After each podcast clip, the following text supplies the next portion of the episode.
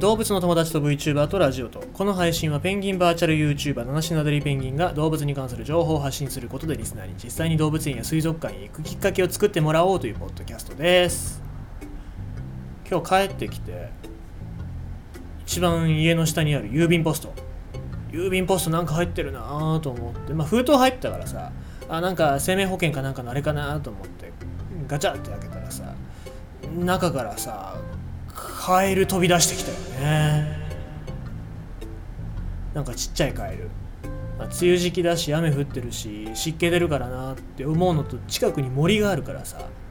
そっから来たカエルだと思うんだけど中で寝寝てたんだろうね。ごめんなさいね。起こしちゃって申し訳ないねと思うんだけど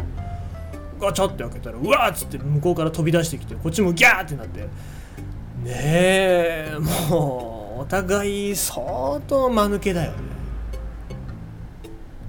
まあどっから入ってきたか知らないけどもちょうどなんかその封筒がさカエルさんがくっついてた跡がちょうど残っててうん。もういいやと思って捨てましたけど。まあねいろいろこの時期が大好きな動物もいるわけですしそれはそれでいいんじゃないかななんて思うわけですよ、ね、まあ迷惑ですけど。まああと今日はあれだね報告としてはなんか今週の木曜日の18時半頃にテレ東で放送してる「動物ピース」って番組で僕の撮ったプレーリードッグの動画ちょっと使うっていうことを言われましたのであまあテレ東さん今取材行けないらしいですからまあまあ使っていいよっつって伝えました。そしたら使うって言われました。はい。まあそれだけです。うんうんうん。まあまあ特にな僕に何があるっていうわけじゃないですけどもなんか使うらしいです。はい。ご報告でした。さあ、えー、今日は動物の話しましょうか。どっちの話になるんだろうなこれ。えー、っと魚卵は鳥に食べられても生きたまま糞から出てくると判明。魚は糞によって別の湖に移動していたっていうニュース。どっちの話になるんだろう。まあ今回出てくる登場人物生物っていうのは鯉とあとカモなんですけどもまあどういう話かっていうと、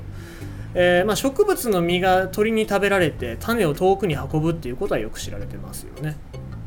バタバタバタって飛んでくる鳥が上からボトって糞を落としてその糞の中に種が生えてて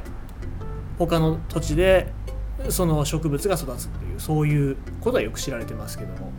魚の卵もまた鳥に食べられることで別の湖に運ばれるっていうことが示唆されたというこれハンガリーで行われた研究なんですけども、えー、まあどういう研究かっていうと鳥に大量の卵を食べさせる実験を行った結果魚の卵は鳥の消化機能を生き延び糞として排出された後に孵化することが確認されたということですね。えー、まあ、鳥の消化機能がガバガバだったのか、うん、魚の卵が特殊だったのかっていう話なんですが、まあ、例えばそのカルデラ湖火山とかああいうところで水が溜まってるそういうまあ独立したどっか湖とか川でつながってるようなとこじゃないところは外部から魚が侵入する余地ってありませんよね。よっぽど人間が持ってきたとかそういうわけでない限りまあ、その侵入する余地っていうのはないんですけどもじゃあどうやって入ってきたのかっていうのはちょっと長年疑問だったわけですよ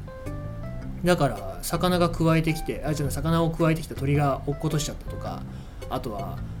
足とか羽についた卵が、えー、水鳥とかによって空輸されるとかイレギュラーな結果で来てるんじゃないかっていうふうに思われてたんですがこれに対して、まあ、研究員ハンガリーのドナウ研究所に勤める方研究員の方がまあ、鳥に食べられることによって他の湖に拡散してるっていう説を実証しようかっていうことで実験をしたそうです。じゃあどうやったかっていうと魚の卵。魚の卵を500個集めた。魚の卵500個集めて8羽のカモに食べさせる。卵ばっかり食わせるとおお前食え魚の卵500個食えカモに食わせまくるんですよ。もう嫌だやめてくれっつって「いや食え!」っつって「もう実験だから食え!」っつって。で食わせまくって、えー、まあ2種類の鯉の魚、えー、コイ科の魚を、えー、食べさせたというわけですね。でこれ全て人工授精をさせた、えー、後に食べさせたっていうことなのでまあ生きてれば孵化するだろうということで。でじーっとその後にカモが糞をするのを待ちましたと。幸い予想より早く食後1時間ほどで糞が排出され始めました。やったーっつって。やったーっつってね糞から卵を探す作業を始めて、まあ、地道だよね。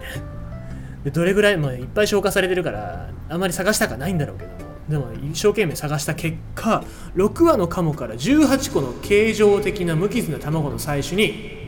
成功しそのうち12個は十分生存に至る状態であることが分かりますと。いうことでまあ12個はあこれ生きてるわ。この卵生きてるわ。っていうのが確認されたんですね。でおいいじゃんと。でああとね興味深いことにオス鳥はメスよりも多く無傷な卵を通したことが分かりました。だからメス鳥の5倍無傷な卵を通したっていうことらしいんですよ。なんででしょうね。あんまりその消化機能が良くないですかねオスは。でえーと、その12個集めた卵を孵化するその機材に入れて成長を促したと。そうしたら12個の卵のうちなんと2個生まれたと。稚魚が生まれてきたわけです。でまあこれの数値まあ500個食べさせて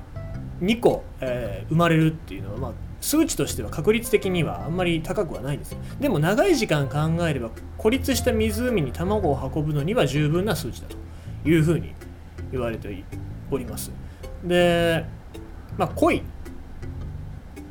鯉一部の鯉っていうのは体位生殖を行うことが知られており1羽の、えー、じゃあねごめんなさい1匹のメスの稚魚から多くの子孫を満たすことが可能だということでまあそうやって外来種だったりっていう鯉は増えていくんじゃないかという話なんですね。で、えーまあ、今回の結果にこの実験によりこれすごいのがさ脊椎動物でも、えー、食べられることによって繁殖する能力があるっていうことが初めて確認されたっていうことですねただこの拡散力この魚の卵の拡散力っていうのは鳥のおかげだけっていうわけじゃなくて卵自体もすごいという話なんですよ。で近年の研究によってメダカなどの卵っていうのは休眠状態、まあ、仮死状態ですね。仮死状態に入ることで干ばつの間も無酸素、えー、公園、えー、っと塩と書いて高い塩の状態。公園乾燥に耐えて土に埋まったまま生き延びることが知られており以前考えられていたよりもはるかに高い耐久性を持つことが明らかになりましたと。話があるので、まあ、この鯉の卵っていうのも鳥の消化機能における無酸素抗酸性、まあ、酸ですね溶かす酸を生き延びて生きたまま排出されたのも卵の耐久性があってのことというお話なんですよ。でだからこの生息地を拡散するために鯉の卵っていうのはあえて鳥類に卵を食べられることを前提に進化したって考えることもできるわけらしいですね。えー、だから短期的に鯉の卵っていうのはカモに寄生して限定条件で寄生したしてるっていう、まあ、寄生虫みたいな感じとも考えられるわけなんですね。でもしかするとこの恋の卵とカモっていうのは共生関係にあるのかもしれないまあいろいろなこういう見方が出てくるわけなんでございますけどもまあ面白い話ですね。はい、ただカモがその恋の卵好きかどうかっていうのはわからないね。嫌いなのに無理やり食べさせちゃいけないなとは思いつつもでもうんまあそうやって魚たちも進化してたんだなっていうのに気がつけるっていうのは、すごい着眼点だなと思いましたしなんかこういう研究が日本でもなんか行われてうわっていう発見されてほしいなと思います。